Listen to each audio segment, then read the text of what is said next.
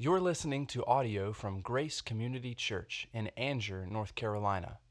More information about Grace Community Church can be found at graceccnc.org.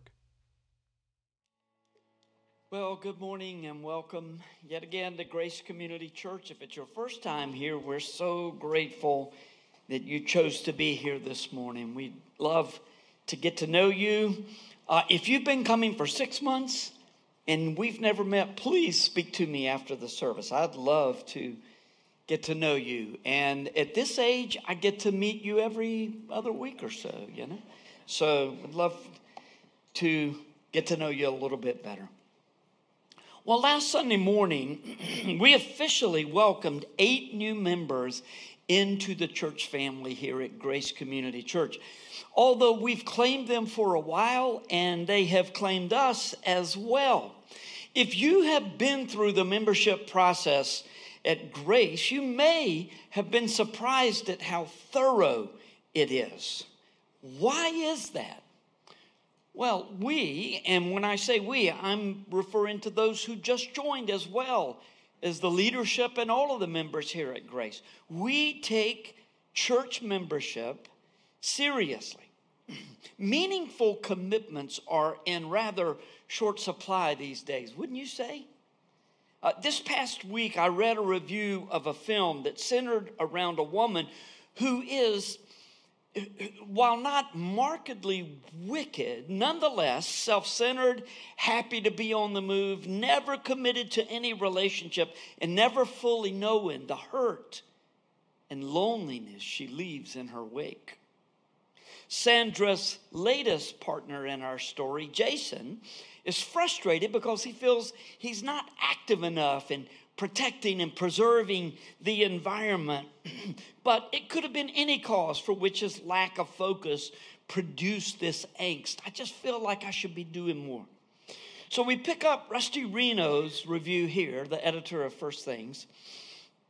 And his review is as much social commentary as it is film review, which is really the reason I'm quoting him. Quote Sandra does him the kindness of waving away today's moralistic self accusations. She helps Jason see that the first task of life is to live, to be present to others, and to relish everyday joys.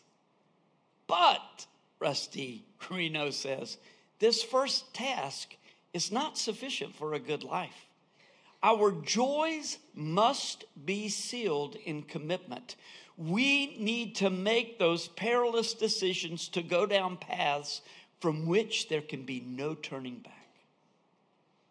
Close quote. Do you ever long for the days when a promise was almost as good as a contract? Parents, this is an aside, but I, this is a good time to say this as any. If you say to your children, most of whom just left a while ago, I couldn't believe the number of kids going out of here a while ago.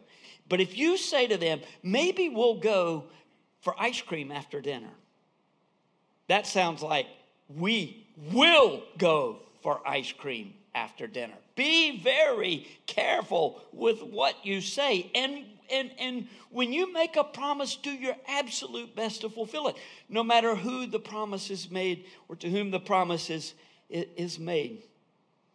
If you're new to grace, you'll want to know, brand new, you'll want to know that we are in a series about missions. And we're spending this month in the book of Philippians learning about what a partnership between church and missionaries should look like.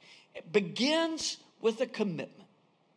So, how committed are we, or at the very least, how committed should we be? Well, as the title of the message suggests, we ought to be joined at the heart with our missionaries. Today's text is Philippians 2, verses 25 to 30. In this text, Paul singles out Epaphroditus for special recognition. Now, we talked about Epaphras a few weeks ago, but this is not Epaphras, this is a different person. Epaphroditus. This man, about whom we know very little, played an important role in the partnership between the church at Philippi and the Apostle Paul. The Philippians had sent Epaphroditus with support, maybe a bag full of money, who knows, to go to help Paul, who was in prison.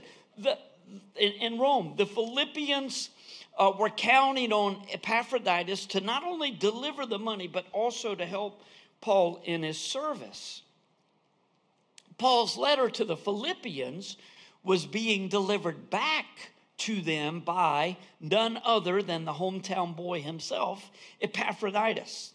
To give a fuller understanding of today's text, I'm going to read the entire chapter of Philippians chapter uh, of Philippians 2.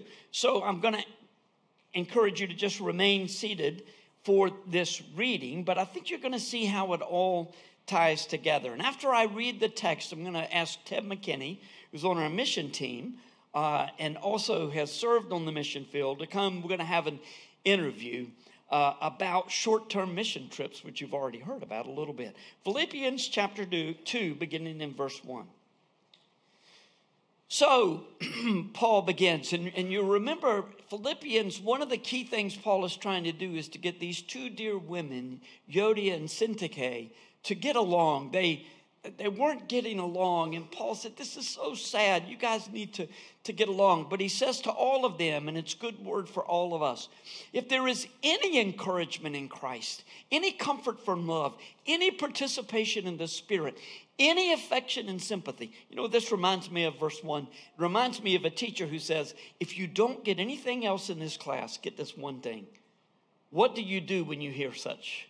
You immediately start, right? You, you want to take this down. And Paul is starting this way. Do, if, if there's any affection and sympathy, complete my joy, being of the same mind, having the same love, being in full accord and of one mind.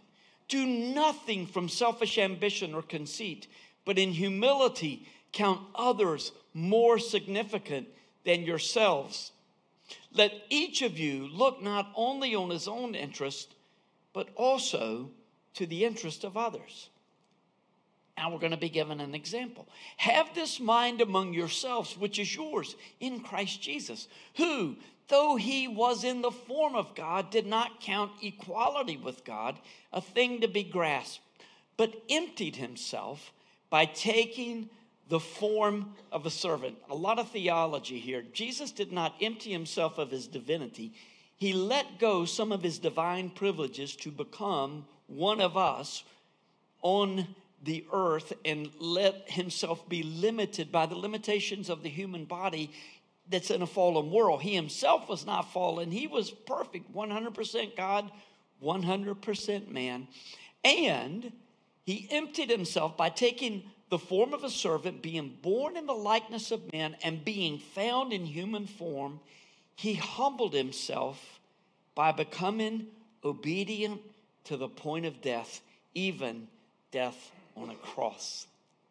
Therefore, God has highly exalted him and bestowed on him the name that is above every name, so that at the name of Jesus, every knee should bow in heaven and on earth and under the earth, and every tongue confess that Jesus Christ is Lord to the glory of God the Father.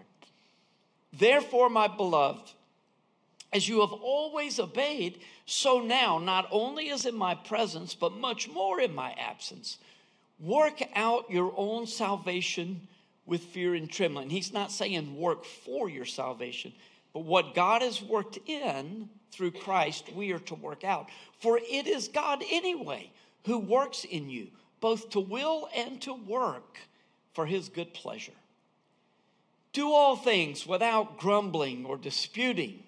I'm sure you all did this quite well this week. That you may be blameless and innocent children of God without blemish in the midst of a crooked and twisted generation, among whom you shine as lights in the world, holding fast to the word of life, so that in the day of Christ I may be proud that I did not run in vain or labor in vain. Even if I am to be poured out as a drink offering upon the sacrificial offering of your faith, I am glad and rejoice with you all. Likewise, you all should be glad and rejoice with me. I hope in the Lord Jesus to send Timothy to you soon, so that I may be too may be cheered by news of you. For I have no one like him who will be genuinely concerned for your welfare. For they all seek their own interest, not those of Jesus Christ. But you know Timothy's proven worth, how as a son with a father, he has served with me in the gospel. I hope, therefore, to go, I hope, therefore, to send him just as soon as I know how it will go with me. And I trust in the Lord that shortly I myself may come also. I have thought it necessary to send you Epaphroditus, my brother and fellow worker and fellow soldier and your messenger and minister to my needs. For he has been longing for you all and has been distressed because you heard that he was ill.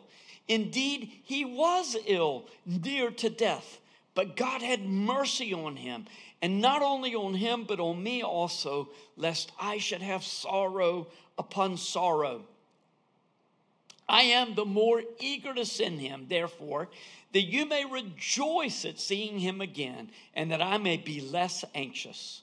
So receive him in the Lord with all joy and honor such men, for he nearly died for the work of Christ, risking his life to complete what was lacking in your service to me. So essentially, Epaphroditus had been sent by the Philippians. What they could not do at home, he did or from Philippi, he did in Rome when they sent him on this short term mission trip. For he nearly died for the work of Christ, risking his life to complete what was lacking in your service to me. Did I read that? Tw- I've got it on there twice, don't I? Okay. Well, good. All right. Ted McKinney, come on up. We are going to uh, take a few minutes and talk about your service.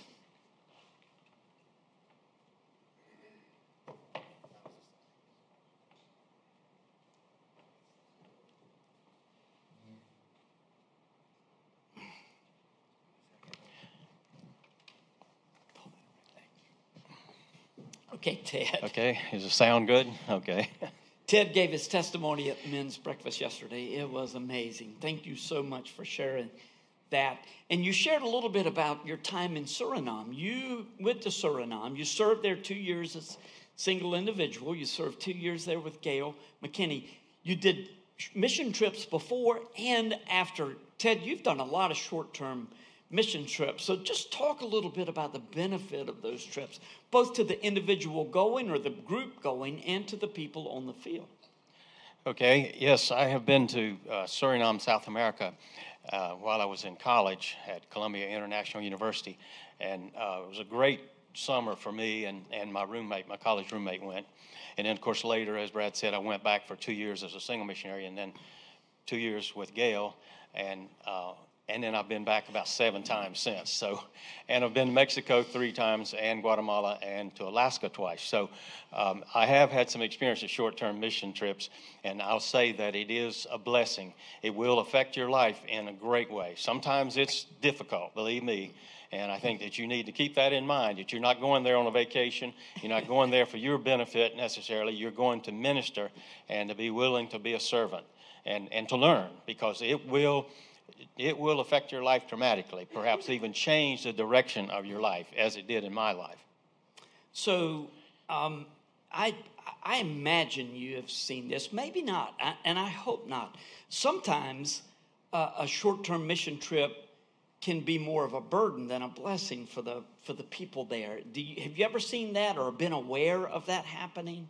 Yes, that is true. Uh, most missionaries really want students or young people yes. or even adults to come because they know that it's important for them to see the work and see the culture and get introduced to it firsthand. But it is a, an interruption of the missionary schedule. It's, it's taxing on their time and their efforts, and sometimes they're struggling with maybe problems with their own kids. Sometimes they may want you to come there to help entertain their kids or to to encourage them and, and be mindful of that. You can be an encouragement to the missionary and to their kids. So keep that in mind. Um, and, and sometimes it is, it is really a burden because the missionaries have a full schedule already and they're ministering cross culturally, so they have a lot of stress and strain that you're not aware of. And, but it, on, the, on the other hand, they often like to have someone from their own culture, their own culture, uh, their own country and language to talk to because many times, as in our case, we were ministering all day long in a foreign language, and it was great to have somebody to speak English with, you know, and mm-hmm. you get to catch up on what's happening back in the States, so to speak. Yeah, that's really good stuff. Um, it, just, just to think about ways that we could bless the missionaries. I mean, you, you go in and, and say, let me take the kids for you today, and you go do the thing that you've been doing. Now, surely you'll want to spend time with the missionaries. Tell me what is it that the missionaries look forward to? How how do we bless them in in going? In addition to just the things that we've talked about. Uh, well, as Paul mentioned, we are servants. Jesus Christ mm-hmm. set the example. He was a servant. We have to bear that in mind. That we're going to serve the people there in that culture and serve the missionaries. And, and as Paul mentioned, not with grumbling and complaining, because it's easy to do that uh, here, of course, but even in a, especially in a foreign country where it's too hot or too cold, or there's many mosquitoes, or you know, or insects of all kinds, or snakes, um, and where the food is so strange, uh, you just, you know, I mean, hey, even if you go on a mission trip with teens, you know, you might end up eating peanut butter and jelly sandwiches and cheese or, or oranges and apples. And, and the problem with this peanut butter jelly every day is. I know you can live on peanut butter and jelly for a long time. I've done it. uh, I went as a single missionary, you know. but um, those kind of things you have to be aware of and, and that you are going to serve and encourage, help the missionaries. You can help them greatly because, as I said, they've got their own schedule, their own responsibilities and burdens. And there are people coming oftentimes all day long to distract them or to try to, you know, have needs or burdens or want the missionaries' time to do something else. So you can just volunteer to do anything you can, just things that you would do here at home. Um, you know, so it'll be a blessing to you and to them. So I think you. I, I think one of the key things I'm getting from you, and we didn't rehearse this, we, and you knew what the questions would be, but is to go in with a mentality of serving. If you go in complaining, boy, that's going to be. If you start complaining about, really? There's, uh, I have to go out there to the bathroom, but there's snakes and spiders at night. that's that's very true because there will be some real discomfort level depending on the country you go to. If you go to a remote area like we did, we lived 200 miles in the jungle by bush plane, and believe me, there's a lot of difficulties that you haven't encountered before and outside of your comfort zone. And and so you just have to expect those things, and you just ask the Lord to give you strength and grace to bear up under it and and the Lord can use that to change your attitude, change your whole life direction. And you think sometimes, oh, I could never do that. I couldn't endure that. But God can help you, He can give you grace to do that. So, one last question. If you're in Suriname, you're going to the outhouse and a, and a python starts curling around, what do you do? Well, you go get your machete and cut his head off, or get a stick of firewood like I did. Uh, Gail and I, you know, in the evenings, we lived in the jungle in a jungle house that was palm thatch roof and wooden stairway, and we had no indoor plumbing, uh, no bathroom, so we had to go to the outhouse in the corner of the yard, and and we had we did have a diesel powered generator. We would have lights from about nine until ten at night, and then the Indians would shut the generator off sometimes suddenly without us being prepared. So we'd grab the flashlight and go down the stairs to the outhouse, and I was busy trying to get the radio charged, the battery powered radio. We communicated by missionary aviation radio to the city and to the to the missionary aviation fellowship planes in case one needed to come all the way out there to the jungle for some emergency. But I was trying to get the battery cables uh, unhooked and ready, and Gail said, "Well, I'm I'm going on out. I've got to go." So, so she took the flashlight, and I heard her flip flops flop flop flop down the steps. Then all of a sudden, I heard her flip flops going pop pop pop pop pop back up the steps. ah, ah, there's a snake down here. There's a snake, and I thought, oh, there's no snake in the, in the village. The little Indian boys always killed them all with their bows and arrows or chopped them with machetes. But um, I grabbed the flashlight and went down there, and sure enough, here was this uh, boa constrictor about Oh, 10 or 12 feet long, and it was beautiful, glistening in the flashlight with colors and circles all on it. And Gail said, Kill that thing, kill it. I said, No, I want to capture it. No, kill it. So I took my machete, chopped its head off. She said, Throw it in the river. No, I want to get its skin. You know, that's beautiful. and so the next morning, little Indian boys came to our house as they customarily do, just to watch us like watching TV. You know, we're their cartoon channels, you know. So um, they were standing there, and I said, Well, I'm going to, okay, where's the big snake? And they said, Can I? You, I mean, I don't know. And they didn't know what, we, what I was talking about. I said, Well, I killed a snake last night, and I had seen the water swirling out there. The piranha were eating something. I thought those boys threw that snake in the river. And I was kind of upset at them, but they didn't know anything about it. And so one of the adults saw me questioning the boys. He came in, he says, What's going on here? And I told him about killing the snake last night. And he said, Well, did you cut off its head? Well, actually, I didn't. I remember now I hit it with a stick of firewood and thought that that was good because, like I said, I wanted to skin it, didn't want to destroy it. He said, Did you cut off its head? And I said, No. He said, Well, you didn't kill it then. So I didn't know if that was just superstition or if that was reality. But, you know, there's all kinds of things you might encounter in a primitive situation, but many of you uh, probably will be going to a city. And so, you know, God can help you deal with the, the difficulties in a city or in the jungle. Yeah, there's snakes of a different kind in the city. different sort. Thank you, Ted. So, if you're thinking, man, I wish he were doing the rest of this message, um, you're in luck. He's going to be preaching in May when uh, Alice and I are going to be out of town. And so you'll be hearing from Ted, and maybe he'll tell a, a few more of those stories. Thank you very much. One of the things our mission team is talking about is trying to include money in the budget that we would be able to send people for a week or two to our various missionaries. So far, I mean, like elders, deacons, mission team members. So far, we've got 43 people signed up for Italy and zero for Suriname. So we're going to have to work on that. I'm just kidding. Well, if I asked everyone in this room who has been on a short term mission trip out of grace, not just earlier in your life, but out of grace to stand, you would be amazed. Suriname, the Philippines, Italy, Cuba, Savannah, Georgia, Washington, D.C., Budapest, Hungary, China, the Czech Republic, India, many more places where we have sent people representing Grace Community Church to serve those on the field. In many cases, we supplemented these trips. In fact, most cases, we supplemented these trips with both church and personal funds. The mission team has overseen the church's support for most of these trips. They've done a fabulous job for a long, long time. I'm privileged to be serving with them this year. This summer, as you've heard already a couple times, our ch- kids are going to Chattanooga, Tennessee to serve in that city. I've spent time in Chattanooga, but it was a long time ago. Uh, next year, the plan is for our youth to go to Italy. So, Epaphroditus is a good model for the calling that many of you have answered, and hopefully, many more will answer in future years. I want to read one more time about Epaphroditus' service to Paul on behalf of the Philippians church, beginning in verse 25. I have thought it necessary, Paul is saying, to send you Epaphroditus.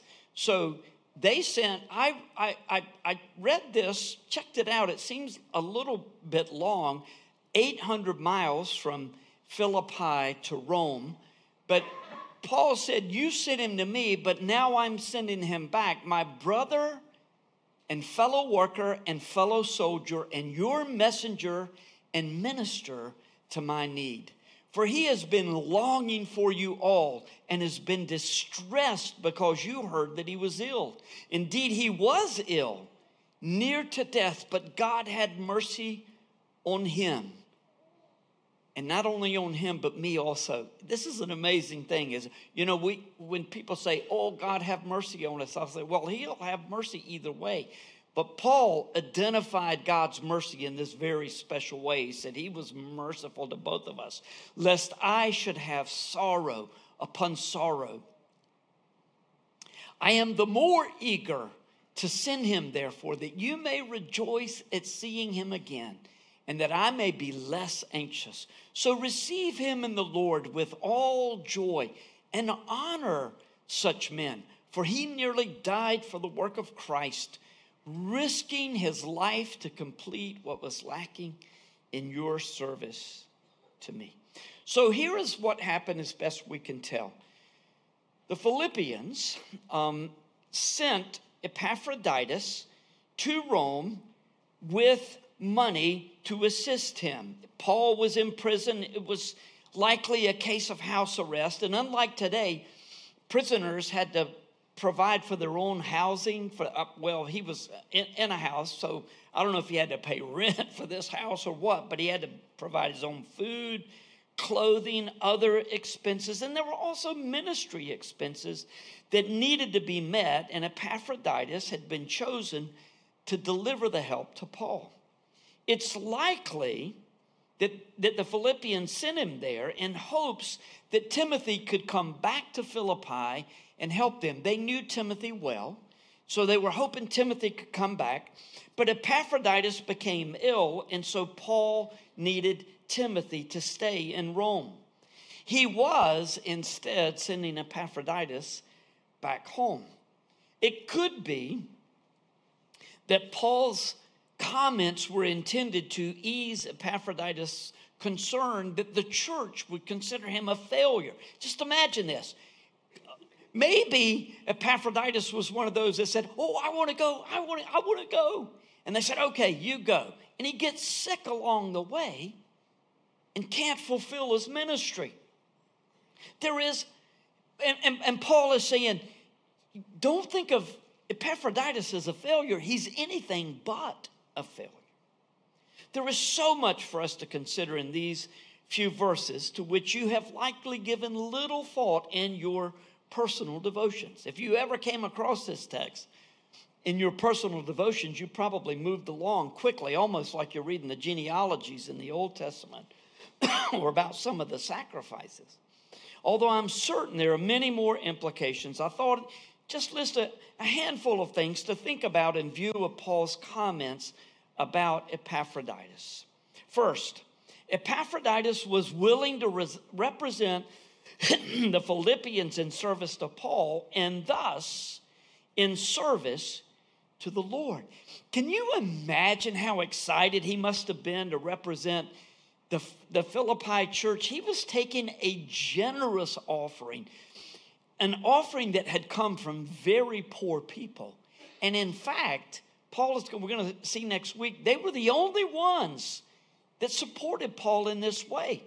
The Philippians are almost certainly the, the poor Macedonians of Second Corinthians 8 and 9 that Paul talks about. So Epaphroditus was excited. He wanted to do, just like Ted was saying, whatever Paul needed him to do. He left his work and family behind, but considered it a privilege to serve the Lord in this way. Next, Epaphroditus' heart was both with Paul in Rome and with his home church in Philippi. Since he was delivering money to Paul, others would have been with him. Corinthians, First and Second Corinthians makes this really clear. There's a, a, a, serious accountability system, which, by the way, we have in place here. There are several people who are overseeing the process. It's not a lot of people who know how much you give or don't give, but they're deacons and an elder or two, along with our financial uh, service person. By the way, we are without an uh, accountant right now. Sam is no longer working here. We need somebody to fill that position. So please be praying about that. But there is a very serious accountability system in place for the finances here. So there would have been a lot of people going with Epaphroditus, and it's possible that he got sick on the road and they said, Look, we're, we're a lot closer to Rome than we are to Philippi. You guys go on. I'll go back and tell everybody in Philippi to pray for Epaphroditus. this would have been disturbing news back home. When you knocked on death's door in the first century, it more often than not opened for you. Thus, when Epaphroditus was sick, he was as worried about his home church's concern for him as he was about himself. Paul, Timothy, Epaphroditus, Philippians, they were all joined at the heart. Another truth from our text all kingdom service is equally important. Eh, important. If before this morning I'd ask you to tell me everything you know about Timothy and Epaphroditus, most likely you would have been able to list two or three things about Timothy, but I doubt you would have known anything about Epaphroditus. And yet, he gets as much praise from Paul as Timothy does. It's possible that the Philippians were as disappointed about Epaphroditus' trip as he was. But Paul set them straight, saying that he was well pleased with the young man's service, and thus the Lord was pleased as well. Perhaps you're tempted to wonder really, I don't know how important my service is here in the big scheme of things. When Paul informed the members of the church at Ephesus about the body of Christ, he reminded them that every joint with which the church has been supplied or equipped is important in the ministry of the body of Christ. If you saw a piece of paper in the parking lot on your way into the building and you picked it up, that counts for service. That's my camp director days come. I just, I mean, when the best of them walk with me out there, they say, How do you see all that? I'm just conditioned to see it. I'm picking it up all over the place. If you prayed for the services on your way to church this morning, that counts. If you practice with the worship team on Thursday, but you're at home watching online because you're sick, your preparation, your intentions, your service counted. And that brings us to the next thought. Even though Epaphroditus' service was cut short through sickness, he was credited with full service. What was he able to do for Paul? Not nearly as much as he had hoped. Don't you know that he had, again, laid, awake at night before just dreaming about the things that he would do? I'm sure Paul's words to the entire congregation were comforting to the disappointed short term missionary. Next, we are not sure why Epaphroditus fell ill. Could Satan, and, and, and think Job and Paul's thorn in the flesh, could Satan have caused this sickness? Could he have had something to do with it? It is sad that we so often look on circumstances to determine God's favor. Look, if you get sick, if something bad happens to you, of course you've got to say, Lord, is there anything that I need to be aware of here? But more than likely, you know whether that's the case or not. And by the way, when it comes to the Holy Spirit, one of the ways that you can tell uh, the difference between the Holy Spirit and a, and a conscience that is being used by Satan is that your conscience and Satan will condemn you. The Holy Spirit will convict you. It's more of a settled kind of like, okay, I know this is from the Lord. And He's saying this for my good. He loves me. I need to deal with this sin in my life. But if there's just this shouting and accusation. That's not coming from the Lord. If things go well, we tend to think God is pleased. And if things do not go as I think they ought to go, then either God is displeased or there's something wrong with me, although that's kind of the same thing, isn't it? We have no idea why Epaphroditus got sick, but we can confidently say that it was not his sin that caused the sickness. And maybe one of the reasons Paul wrote to the Philippians is they're back there thinking, something wrong with that boy. I mean, why would the Lord lead him to go and then he gets sick and can't do what he's wanting to do? Might physical sickness sometimes be spiritual warfare?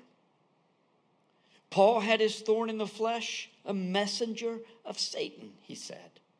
Paul called Epaphroditus his brother, a fellow worker. I was thinking about this when Ted was sharing this morning.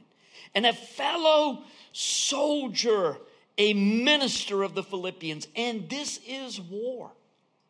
Don't you know? We're in a war. Next, you have no doubt heard. Don't brag on him or her. He's going to get the big head. Apparently, Paul seems to have missed this nugget of spiritual wisdom. He not only publicly praised Epaphroditus, but he commended Timothy as well. Pride can go to our heads, right? We know the danger of pride, which is why we're so often warned to let another praise you and not your own mouth, a stranger and not your own lips. Proverbs 27 2. The Lord knows our need for encouragement, though, and He repeatedly tells us, build up and encourage one another. 1 Thessalonians 5 11. We should honor one, one another, all the while keeping our own personal pride in check. check. Furthermore, we should honor those who serve well, including those whose service is little noticed in the larger church family. And we should also honor those whose ministries are sidetracked or cut short by illness or life circumstances beyond their control. The Lord surely, surely honors those kinds of services. One last point. Somehow, Paul's praise of his two co laborers did not diminish Jesus' exalted status, nor our praise of him. We do not deserve to be allowed to stand in the Lord's presence, much less to be allowed to praise Him. And in so doing, to please our Creator and Redeemer. When we see the holiness of the Lord, if we were not glorified as the Holy Spirit does for us, He glorifies us. When we stand before the Lord, we would not be able to stand it.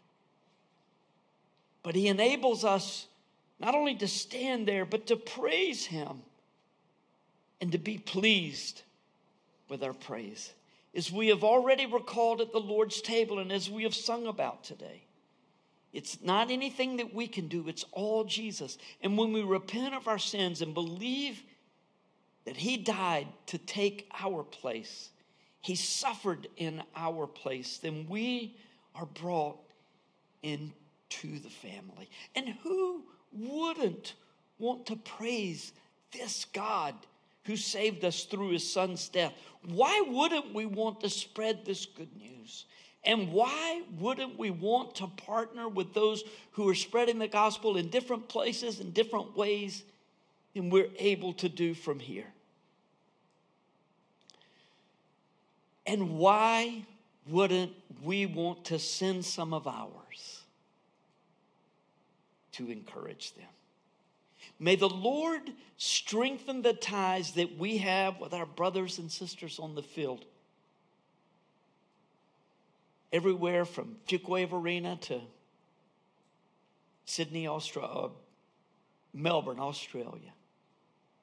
After all, we are joined at the heart. Let's pray.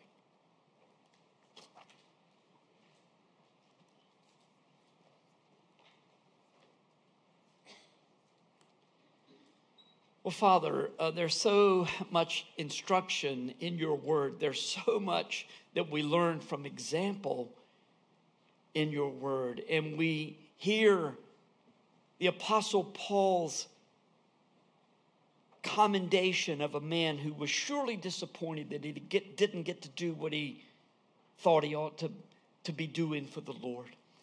And so, Father, we just pray that you would cause us to have the heart it was called for uh, by Ted McKinney to go and encourage and serve in any way that missionaries might need so that they will be built up in the Lord and that they will find some great blessing in the ways that we serve them, ways that we might not have thought we were going to serve on the field, but ways that advance the kingdom of God. So we turn our hearts anew and afresh to you today, and we praise you for your goodness and your greatness. Thank you, Jesus, for laying aside all those privileges or laying aside the privileges and for the most part not taking advantage of who you were as God when you came to earth as one of us. But you were God 100%. It was very clear at times. At other times, it was very clear you were 100% human, and you're both today. We praise you, exalt you, and thank you. Amen. Thank you for listening to audio from Grace Community Church, located in North Carolina. Feel free to make copies of this audio content to share with others, but please do not charge for those copies or alter the content in any way without permission. For more information about Grace Community Church, go to graceccnc.org.